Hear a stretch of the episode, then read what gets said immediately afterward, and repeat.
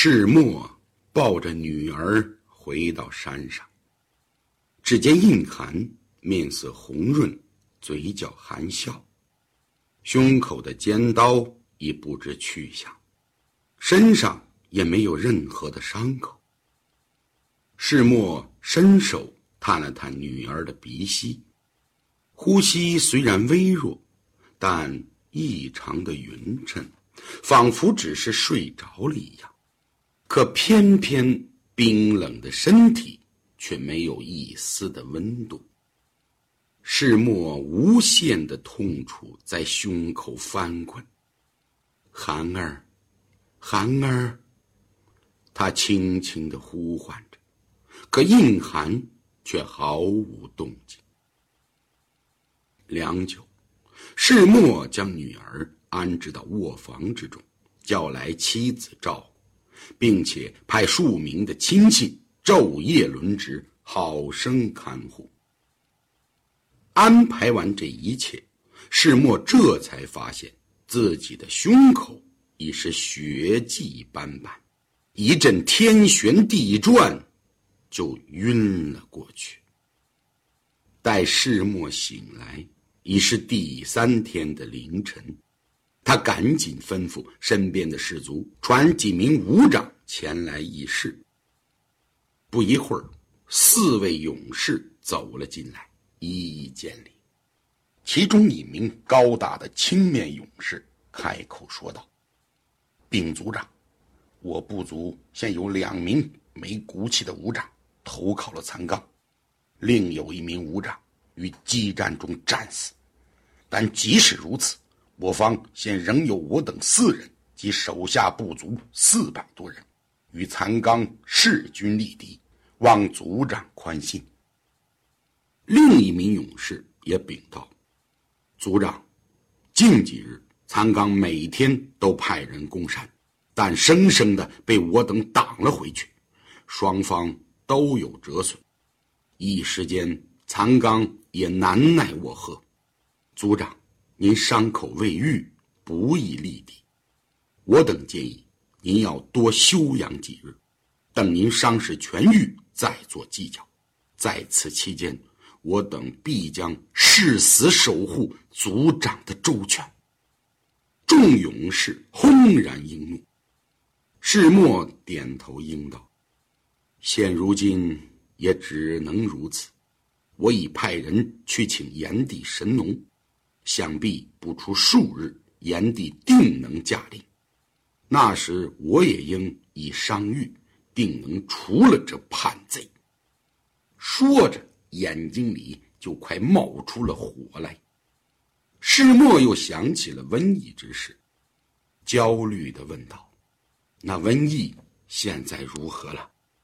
高大的青面勇士应道：“说来也怪，自那日寒暑河发威之后，这瘟疫好像退去了。”世墨点了点头，心中暗道：“也不枉我女儿的心头血呀。”众勇士退出之后，世墨又叫来妻子询问：“女儿可醒来了吗？”印寒母亲红肿的眼睛里布满了血丝，默默的摇了摇头。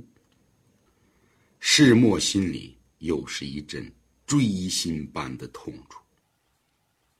就这样，残刚经常前来攻山，而世墨的族人因占着高山之地利，众亲随又拼死抗敌，来来回回月余的时间。残刚的一干手下没有占到任何的便宜，世墨的伤口在逐渐的好转，只是这隐寒姑娘仍然沉睡着，没有一丝要醒来的迹象。这一天，残刚命一队士卒从后山偷袭，后山的守卫较少，一时这堆叛逆竟打上山来。世墨因伤势好转，正在山上巡视，见后山有敌人偷袭，便提矛追了过去。反叛的士卒们知道世墨的厉害，心里惧怕，不敢应战，向着山下逃去。世墨率众人一路追杀，在山脚下正撞上残刚。仇人见面，分外眼红。世墨二话不说，举矛便挑。残刚变出了怪蟒应战，正杀得难解难分之际，炎帝与听沃赶到。听沃唤出了鹰鸟，灼伤残刚，这才击退了叛军。炎帝众人听世墨讲完一往的经过，不由得怒不可遏。赤松子剑眉一挑，一字一顿地说道：“世墨族长，你不必担忧。如今帝君驾到，我等便替你灭了这残纲。帝君和众位的高情隆义，我世墨没齿难忘。”世墨站起身来施礼，一揖之下，牵动了伤口，不由得痛苦地皱了皱眉。炎帝观人入微，说道：“世墨族长，让我来看看你的伤口吧。”揭开世墨前胸粘连的衣物，一片黑紫的伤口露了出来。因连番的血战用力过猛，伤口有血丝隐隐的渗出。炎帝叹道：“世墨，你的伤口多次撕裂。”亏的是你身体健硕，毅力惊人，不然就单单的这疼痛已要了常人的命了。说着，从听我递过来的白色丝带里取出了一颗药丸，你且服下它，将养两日便会全部复原。世墨将药丸放入了口中吞下。